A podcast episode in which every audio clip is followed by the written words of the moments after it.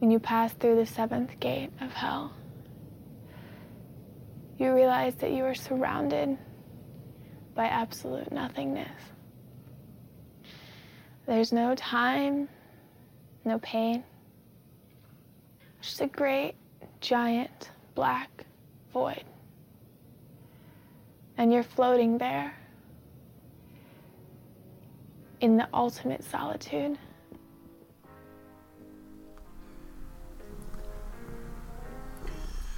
Welcome to our very own giant black void today, the Droincore podcast in which there is no pain and no time, and perhaps for you it is ultimate solitude if you choose to retreat from the world and listen to this podcast in the safety of a um, cave, bath, bed, armchair, woods. How are you? It's been like uh, it's been like ages. So we've taken another long hiatus, as we said in the last podcast. Rather than try and keep up a weekly ting, we more releasing podcasts when we got something good to talk about. We got something good to talk about this week. Something, in fact, that we we promised each other um, a while ago the second in our Bad Trips psychedelic horror film podcast film club thing. Um, a film called Toad Road. If you haven't watched Toad Road, um, you go and check it out. I'll, I'll definitely be spoiling it. In fact, it's probably already slightly spoiled with that little quote. They're not. Don't worry if you heard that and you're like, ah, fuck. It didn't give away very much. I promise. But um, yeah, if you want to watch it, go ahead and try and find it. If you can't find it, then send an email or a message to the Droincore podcast, and we'll try and help you out. If you don't want to watch it, this podcast should still be interesting. That's the idea. It's more an exercise in reading a film.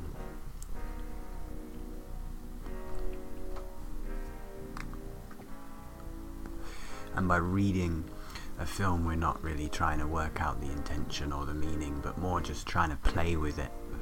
And I think it's a great thing to do with any bit of culture you consume, like put it into your own head, mix it up with your own thoughts, and see what you can get out of it. Makes you maybe makes more chance to appreciate even the less loved bits of culture in your life, or you know, like reinterpret them and find something in them that is more interesting to you or to other people if you're having a chat about it, if you're watching it together. Filan filan. So this week's podcast is all about Toad Road. Toad Road is a psychedelic horror film made in 2012 and it basically tells the story of a girl called Sara exploring the urban legend urban myth of Toad Road, which is a real urban legend, and it's um, a path road in a in a woods which supposedly has seven gates, and if you pass through all these seven gates, you will reach hell. It's a, it's a, it's a road to hell, a highway to hell, if you will.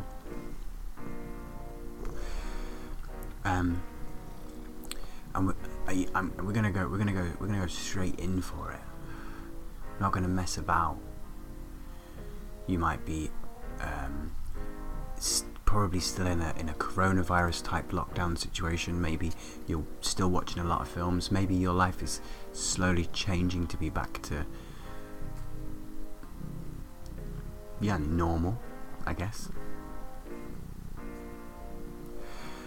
Hopefully, there's still a space for a little podcast in there, and hopefully the changing coronavirus situation is not getting you down.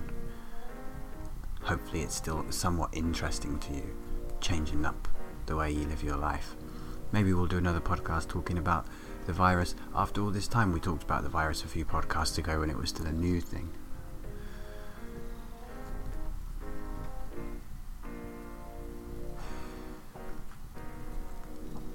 But Toad Road, right? Toad Road, get on, get on with it. Start talking about the film, what you're doing. You said you were just going to jump straight in and then you didn't. So,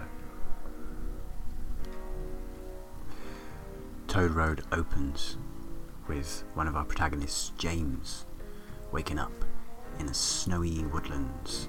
And he walks down to the road, he hitches a lift, and he gets in um, gets in a car and despite the fact the hitchhiker tries to strike up conversation james is very silent very serious brooding over what has just happened. And then we flash back. And this is the we're going to flash back to like what is what is a big chunk of the film and what is going to kind of lay our foundations for how we're going to read it. So james and his group of friends are a kind of messy drug focused lifestyle. They're pretty directionless, maybe even destructive, certainly kind of stupid and playful. And um, James is receiving a kind of talking therapy, talking to some kind of counselor, which provides our exposition and um, a little commentary on what James is thinking about his situation. Da da da. But a large chunk of the film, especially at the beginning, is just scenes of him and his mates getting fucked up and doing things like lighting each other's pubes on fire, being stupid, silly, whatever. And all of these are shot in a kind of home video type fashion. And this this this draws a lot of criticism for this film because people aren't really asked about seeing these kind of dropout kids doing drugs because it's been we've seen it before anything. And the filmmaker, Jason Banker, who directed Toad Road, he, he uh, made documentaries before, and a lot of this footage of James and his friends is shot supposedly documentary style, like it's actually them actually getting fucked up and actually doing whatever kind of crazy shit they're on. And a lot of these actors are not professional actors, but more people who uh, living the kind of lifestyle that uh, Mr. Jason Banker wants to present. And it is true that this is kind of stuff we've seen before. The, the particular thing that it calls to my mind is the uh, sort of 90s skater videos. Things like Camp Kill Yourself, the stuff that became Jackass, and Dirty Sanchez, and all this stuff that um, it was a kind of skater culture that became more interested in pranks and more interested in um, doing crazy fucked up things, courting danger with kind of stunts, etc. And I, I think there is a there is definitely a certain relationship that I want to grab there between the skater culture as we see it presented back to us in videos and the characters in this movie. So, what Jason Banker directed before this was a documentary called All Tomorrow's Parties. And All Tomorrow's Parties was a, uh, a kind of festival se- series of events that happened in UK and then later in US. And it, it documented this scene um, after the fact. So, Barry Hogan is the guy behind All Tomorrow's Parties festivals. And I haven't seen this movie, but I, I from from what I understand from the story of All Tomorrow's Parties, is that these events were uh, an irresponsible financial risk. Barry Hogan had this vision of um, festivals that were free of bullshit advertising, bullshit promoters, just about the music, very passionately about um, kind of anti-industry music scene, DIY stuff, and at the, at the, it was still trying to attract big bands and trying to book big, uh, famous groups um, who could play, and people would get to see them for less money without any of the barriers that people might usually have. Um, celebrating music scenes in a way that was free of really high ticket prices or um, lots of middle people getting paid along the way, sucking up money, all this kind of stuff, um, which was kind of supposedly doomed from the beginning because Barry Hogan didn't have any um, of his own money really to escape that world, and so a lot of these bands ended up didn't end up didn't getting paid.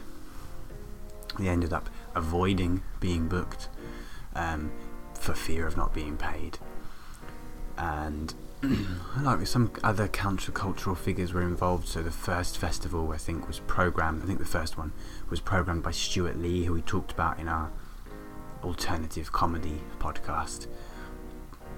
Because Stewart Lee is a bit of a denizen of the um, DIY comedy scene. So to have him booking uh, bands, he was also a music journalist at the time, so that it's not completely out of the music scene I think is super super interesting. We see a kind of I, I, want I want Barry Hogan for us to be a kind of an archetype. This guy who is passionate about the alternative DIY scene, really sick of uh, how the music industry controls the business, but ultimately um, his ambitions are unsustainable and so it becomes a very chaotic mess. Now, all tomorrow's parties and Barry Hogan are archetypal, archetypal Barry Hogan. That's not James in Toad Road. That's not James. That's not his mates. James and his mates are Camp Kill Yourself, Jackass Crew, skaters. Barry Hogan archetype is more like the uh, Z Boys in Dogtown. So much before these um, prankster stunt type skater videos, uh, we see basically the birth of modern skateboarding through um, the Zephyr skateboarding crew and in, in Dogtown in US. And there's a really lovely film which I just watched, and having I didn't expect for it to be to be able to relate it so much to fucking Toad Road, it couldn't be a more different film. But um, obviously, it's in my head now, and I see um, these passionate skaters who want, who care just about the skating, and are pretty much anti-skate industry, or at least this is the the fiction film that was made called Lords of Dogtown. It very much plays with that dynamic of skaters uh, who are very passionate are in it, in it just for the skating and the pull of the kind of skate industry, trying to get them to be part of more business minded skate stuff. So the, the, the Z Boys, they are more like Barry Hogan archetype because they have that passion for the uh, essence of the culture and as we see, you know, years after that, um, the guys who made Jackass and CKY, they're not so passionate about the skating. They take a particular attitude, which is in that scene, of kind of not caring, being reckless, not being afraid to fuck themselves up, always pushing it's still a kind of unsustainable ambition, but it's there. It's much more rooted in chaos. Those the the, the Z boys didn't. What you never see in the in the Dogtown movie or the or the documentary about them is them crashing and breaking their limbs and um, getting into all kinds of fucked up scrapes. But surely they had that reckless attitude, which allowed them to fulfill their passion for skating, rather than being scared they're gonna fall off and die. And the CKY and Jackass crew, the, these later skater movie makers, I see that as focusing in on that recklessness, making a creating a love for the chaos without really the passion for the skating. That's not no longer the focus. So that's this is this is how I want to relate to James and his his group of drug passionate friends. Something that i- is very something that I, I notice a lot about how they're presented in the film is a certain kind of nihilism. So I want to play you a little bit now, which is uh, kind of what um, I think Jason Banker, the director, after he made this All Tomorrow's Parties, parties um, documentary, he said that he loved the footage, but it didn't really say anything, and he wanted to create something that felt like that, but actually went and had a real story to it. So he's kind of taking a distance from that Barry Hogan scene, and he was actually kind of more interested in that aftermath of Chaos Lovers. And in this little audio clip, we see James kind of denying what his uh, therapist would try and understand as their original passion as a group and just kind of disperse it. And you get the sense of, nihilism, I think, because they don't really kind of care about anything anymore. They're just going with it. Well, and that's, see, that's one of the problems that Bob has brought up to me. He feels that in some cases, your friends, um, or the relationships that you key into your friends, um, I guess, to put it in a different way, are not reaching the heights that he would like you to reach. I know how he feels about my friends. I- Is it music that aligns you with these people? Is that a common bond? So I'm, I'm wondering if music is a key, an alliance here that, that builds up. It's it's a symptom rather than you know the cause. Um, and it's it's a downward slope too. It's a gradual progression. You know, you start out going to shows and, and meeting these people, and then and then it, it grows from there. And their circle of friends becomes your circle of friends, and, and deeper and deeper down the rabbit hole we go. what I understand from that, what what I feel from that is a kind of hollowness to this lifestyle. James and his friends, the stuff they do is pretty dumb, pretty gross, without like higher or deeper intentions, and we'll see the contrast with Sara's character in a bit. But it could suggest how they are kind of driven more by the, the drug and taking the drugs than the experience of the of the drugs. They have um, there's a scene where they take some pills, and the what you see of them on these pills is is just kind of oh my gosh, it's too much, rubbing their faces and lying around on the floor. You get the sense that they're not really after something m- m- more with this experience. It's just they're driven by that feeling of drug effect. We see them more fucked up rather than euphoric or introspective.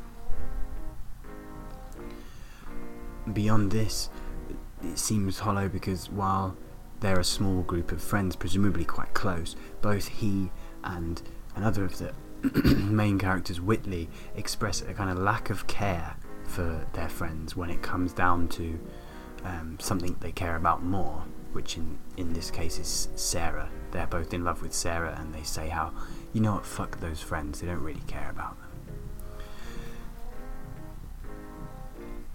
And this is kind of underlined by the fact that as the story goes on and James falls in love with Sara more, he articulates a kind of greater aspiration uh, to leave it all behind and move on.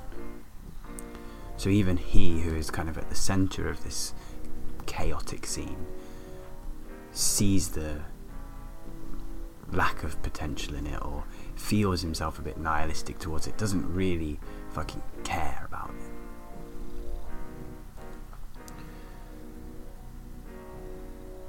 I want to frame that hollowness then as a kind of self loathing.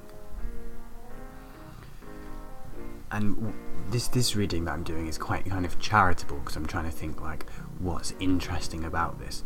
But as a little side note, I do think that there is a bit of a darker perspective in this film which looks at these people doing drugs and thinks badly of them thinks that they don't have any prospects and thinks they're a bit crap and thinks that they don't love themselves and thinks that it's all a bit doomed because of a prejudice against people who take drugs. That to me is much less interesting, and I think it's not. It's very dismissive of the whole thing. On the other hand, there's a there's a there's an interesting way the film uh, presents James in that the, he's going to these counselling sessions because his dad wants him to go, and if he goes, his dad will continue paying his rent.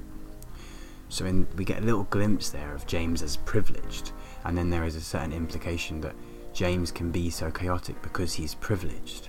Maybe all of these characters, in fact, are, are quite privileged in their self loathing, nihilistic, hollow drug taking. That's the whole reason they can do it. Which is which is an interesting thing to explore. It's it's really not explored more than that in the film. But I just wanted to make a couple of side points there to to remind that we're doing a, a reading where we're trying to find something that we want to see in the film. We're not saying that this film is necessarily saying this, and I think it's important to point out that perhaps the self loathing the hollowness that I'm reading into James and his friends is a negative attitude of the filmmaker towards people who take drugs. But It's possible. It's very possible. Let's talk about Sara. So, Sara is the contrast to James and his group of friends. She is more our Barry Hogan archetype. So she's a, a new friend to the group. She um, doesn't really sort of explain how they meet, but they meet at a place and um, becomes friends with all of them and wants to be involved in their drug taking experiences. And her first real experience is um, having a mushroom trip in a dark cave. All of the friends go into the cave to take mushrooms. One of them gets pissed off because he's not going to take mushrooms and he doesn't want. He thinks that the rest of them are all stupid for taking mushrooms, so he fucks off. Sara, having eaten her mushrooms, goes to follow him, but ends up kind of lost in the cave and has a pretty bad trip. Um, and the the trip sequence in the film is pretty oblique, pretty scary, pretty abstract. But she has this bad trip on her own in the cave, and that is something that really touches her and kind of pushes her um, to follow that experience deeper. Um, so I'm going to play a little uh, clip from the film, which is, is kind of kind of saying more or less uh, something about this. I felt like something like attached itself to me. It's like pulling me along somewhere that I don't know where the fuck it's going. This is just something I feel like I have to do. And it's been pushing me. And I've been letting it. I don't just take acid like all your fucking friends do and hang out, stare at walls. you know it's not like that for me. This isn't just urban legend. So there is Sara, in fact, defining herself um, as different to James and his friends. And it, it was interesting in like the in like the, the last clip where James is talking to his uh, therapist. He says, "You know, we're going deeper down the rabbit hole." But in that context, it's kind of he talks about it like a decline, like the rabbit hole is just going into this void which is meaningless.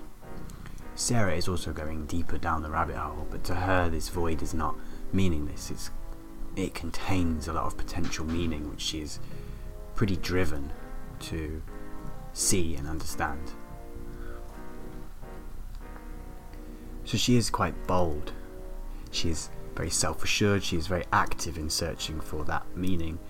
She's almost this holy figure in the way she is kind of like touched by her trip and then um,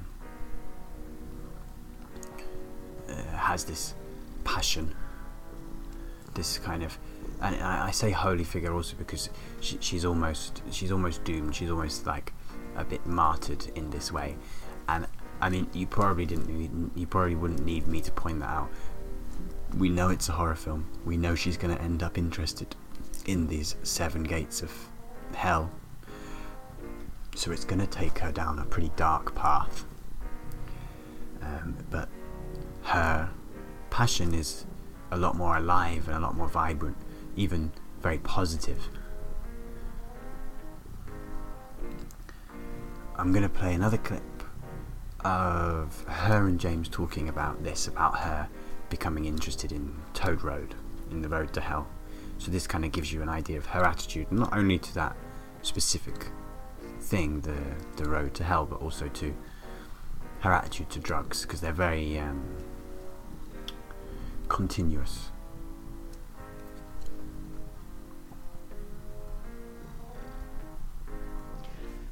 Well, from what I've read, Yeah.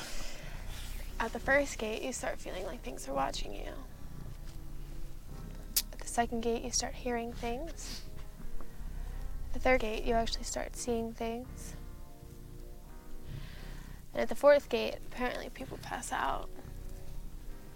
Good. That's great.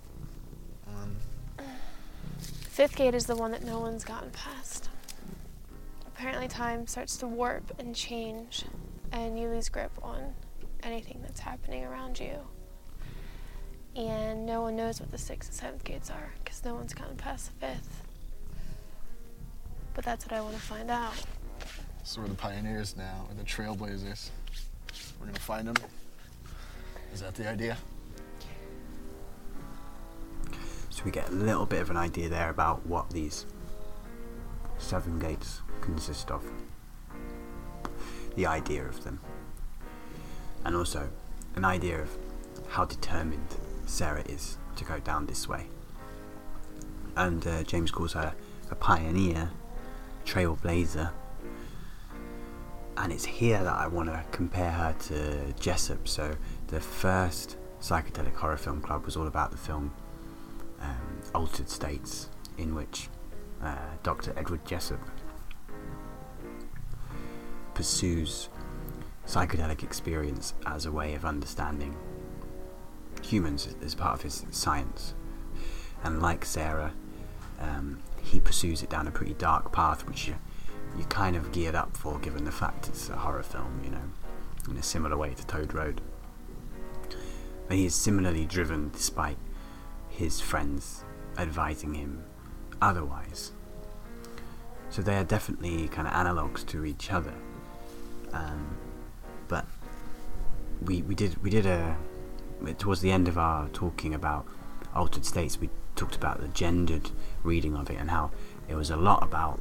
We could read it a lot about being a man, being a man in the science, scientific community. Um,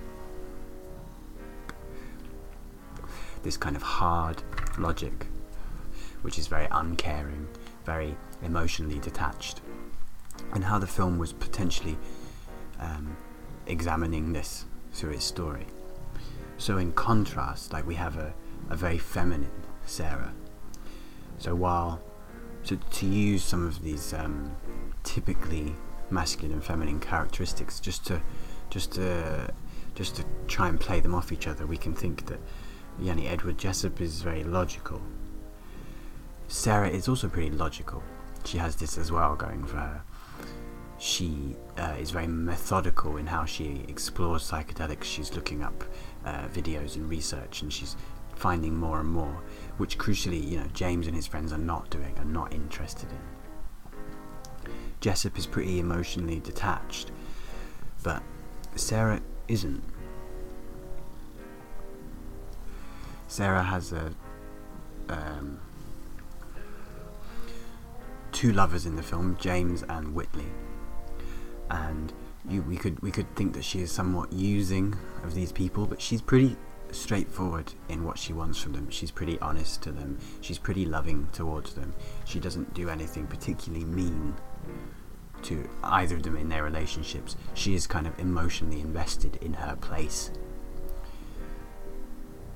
Edward Jessup is rational, um, but and always kind of using the um, rational terms to put the unexplained in a in a way where it can be taken seriously. Whereas Sara is presented more as somewhat of an irrational character, or, or at least defying conventional wisdom. So she's she rejects her life, which is a student life. She's studying, but throughout the film, she kind of detaches from her studies. She becomes uninterested and much more interested in pursuing this psychedelic, darker path. Jessup is strong headed, whereas Sara is more unclear and unassuming. She has an idea of what those uh, unknown gates can hold, but she doesn't come with her scientific hypothesis. She is much more open. This is this is certainly a characteristic that we associate more with femininity than with masculinity. And Jessup Jessup is scientific and linear and progressive, like working up to his uh, deeper and deeper experiences, pushing himself uh, towards a kind of conclusion about the nature of man. Whereas Sara is a lot more ephemeral. So if we compare the abstract nature of the trips, because both scenes have trip sequences which are pretty abstract, um, but uh, in altered states, we actually see uh, Jessup become a kind of formless, messy organism thing. We see him also uh, regress to being a monkey state we see these much more, much more abstract but much more in your face images, um, along with um, much less tangible abstract images of lights, colours, um, fiery lava type flashes, things like this. Sara's trip sequences are much more cut up reality. They're much more like a distortion of the scene that is happening there and then. I think there's something a lot more ephemeral about this. There's something a lot more um, blurred boundaries between reality and unreality. Whereas Jessup's experiences, there's a kind of clear boundary which he crosses and, and keeps walking into. Whereas we're kind of, we, we have a lot of uncertainty about what really happens to Sara when she goes down this toad road the film is very inconclusive about this, whereas uh, Altered States has a very definite conclusion and even like a reformation for Jessup's character, a lesson that he learns.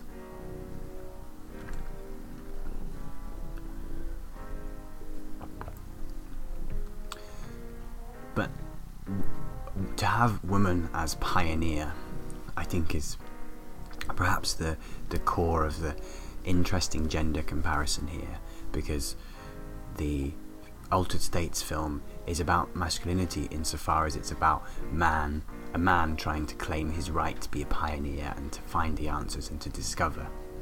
And he has quite a the, the men in that film have quite a nasty relationship to the women in the film at many points, which we talked about at the end of that uh, Altered States discussion.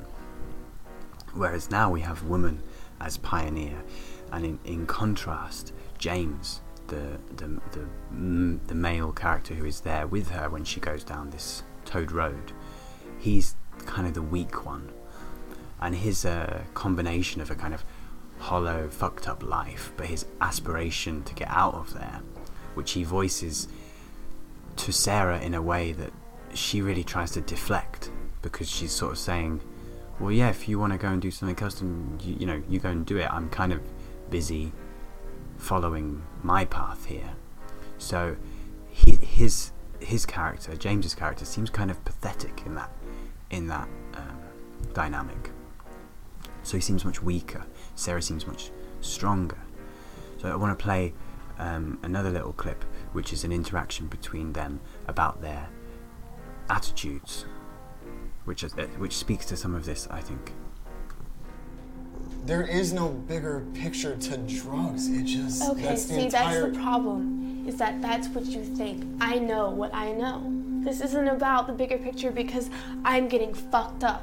I chased the same fucking. You've chased it. I've found it. I am this close.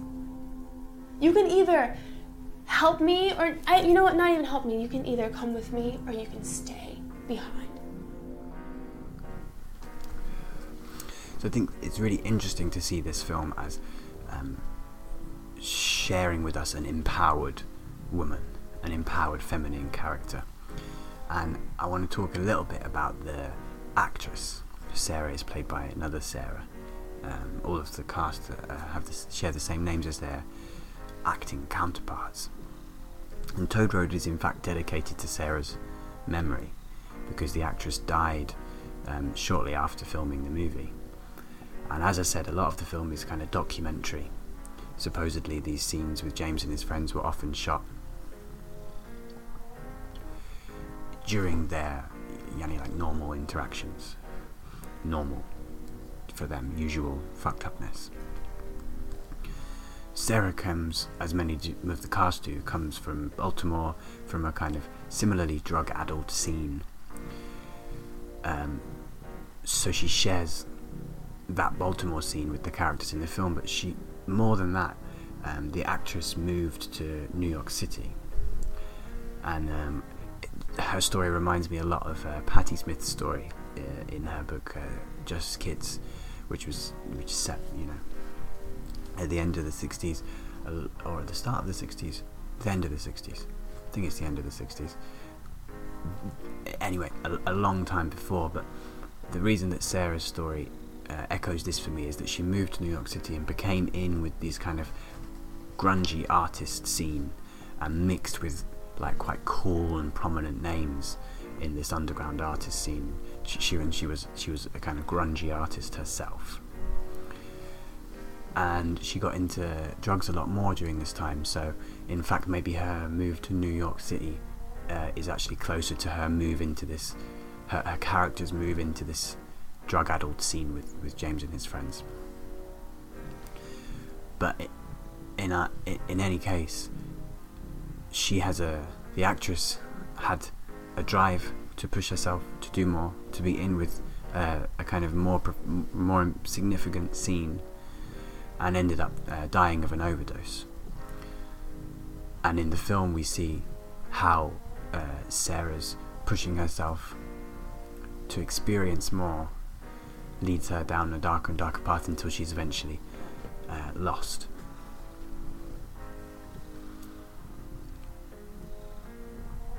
So, um, I might I might just play this last clip now of um, Sara talking about that end that she's going for by walking this road to hell. Everyone thinks the seventh gate is hell. That's the legend, isn't it? I don't think it is. I think it might be something better.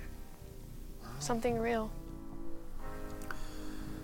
Like Edward Jessup, she believes in the greatness, the goodness of her goal. She is passionate as much as it might be an unsustainable ambition.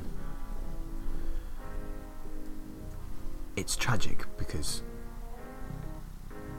it is, it, it is something she believes in, it is her passion, it is her fatal flaw which causes her to um, eventually disappear. So after her and James go down the uh, after they after they start this Toad Road, um, she takes two drops of acid, liquid acid, and she kisses him. So she spikes James, and together they have their acid trip, walk down this road. Eventually, James loses Sara, and then the implication is um, a great deal of time, an, un- an unknown amount of time passes. He wakes up in the woods. He leaves. He goes back home. He meets his friends, all of whom tell him that it's been like three months or six months. It's been a long time. To him, it, he hasn't he hasn't been conscious of basically any time passing.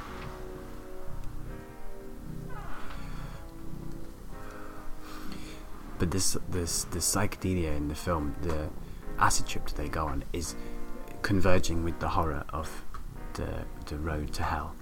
So psychedelic, psych, the psychedelic experience is, is a is a scary experience, and is an experience where what what is known to to James falls apart.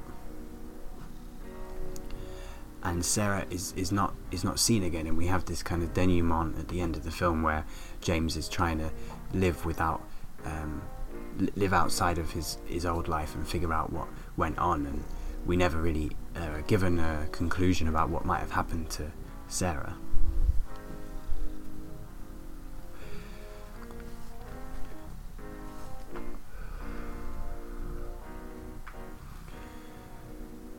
So as with going through the gates, like she, like in those um, clips I played, where they get deeper and deeper and go closer and closer to this um, horror place where reality starts to fall apart. Sara has her own initiations through meeting James and through taking this mushroom trip in the cave and um, discovering more, trying to learn more about it.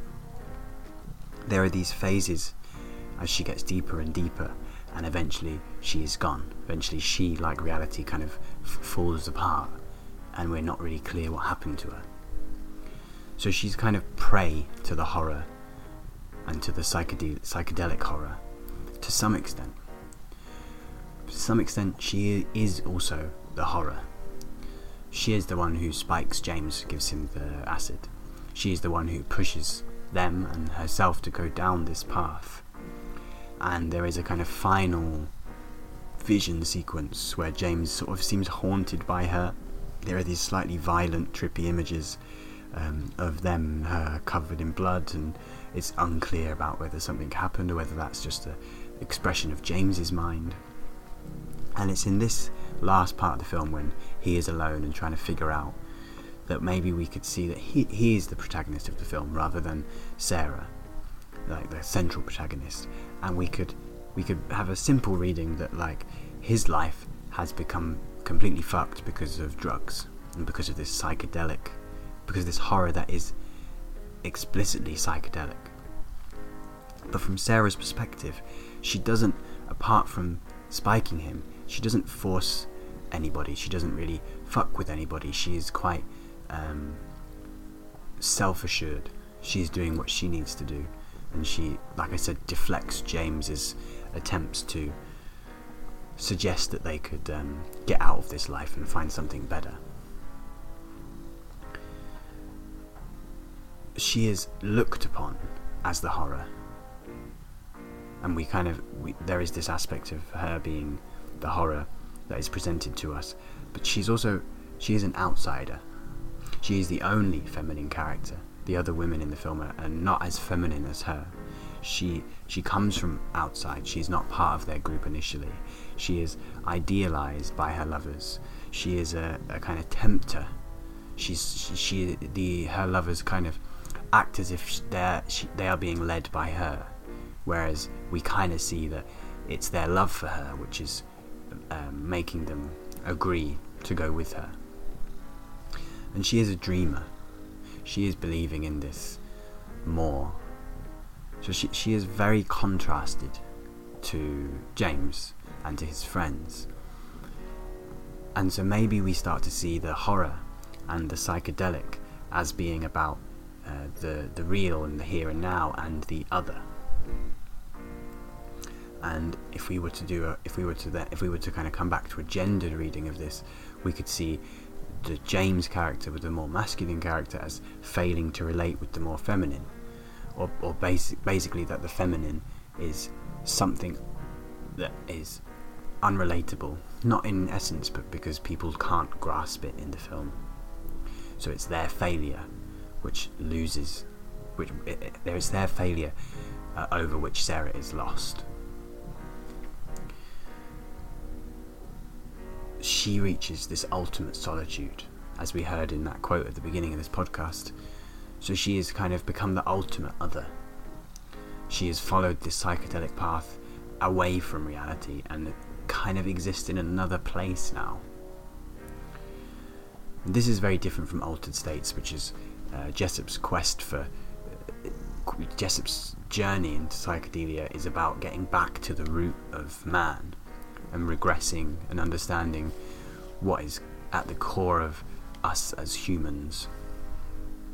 I think I've said man during this podcast when I've meant like mankind as in humankind, which um, is is a slip of the tongue. But I mean also also, I think that's how it's presented in Altered States. It's a very masculine film and a masculine drive of that character. Whereas this attitude to psychedelia is a much more feminine one, as uh, I think, because the, the feminine and the woman has long been made the other in our society, because the masculine and the man has been positioned as dominant. So this is my this is the interesting reading I think we can get from Toad Road. Is that there is a passion located in Sara and a drive which is pretty self-contained, pretty self-assured. It's it's her thing, it's no one else's. And she follows that. But the chaotic scene of James and his friends who are a lot more self-loathing, perhaps they have a kind of hollow way of living and attitude to their own way of living. They can't they can't conceive really of Sara's potential. They they can't follow her down that path, and so she becomes lost to them and lost to us as we are kind of left with James and towards the end of the movie we see more of these kind of home video type movies where James is asking strangers on the street to punch him which is like you know that super jackass camp kill yourself kind of territory whereas the more romantic story of the Z Boys and Dogtown is Sara's romantic story, which is tragic at the end of the day. I think I'm going to leave it there. That's that's a kind of that's our reading of Toad Road. I hope it was interesting. I hope that, especially I hope if you watched the movie, that it made you think some things that you might not have felt watching the movie. Because I, I, I, I don't, I didn't choose this movie because it's an, uh, like a great film. I chose it because it's interesting. I chose so we can get something interesting out of it, and because this is, after all, a psychedelic horror film club, and it is, after all, a psychedelic horror film. So, you know, be sure to do lots of crazy readings of all the other media you consume. Thank you for being with us in this podcast. I'm gonna love you and leave you now with a song by Degiheugi called Betty which has just been sitting there waiting to be played on the podcast for a while. It's not particularly relevant to uh, what we talked about today, but um, it's it's a nice one. It's a nice one. So take care of yourselves. Güzel bak kendinize. Öpüyorum. Seviyorum sizi. Be compassionate to yourselves, be compassionate to other people.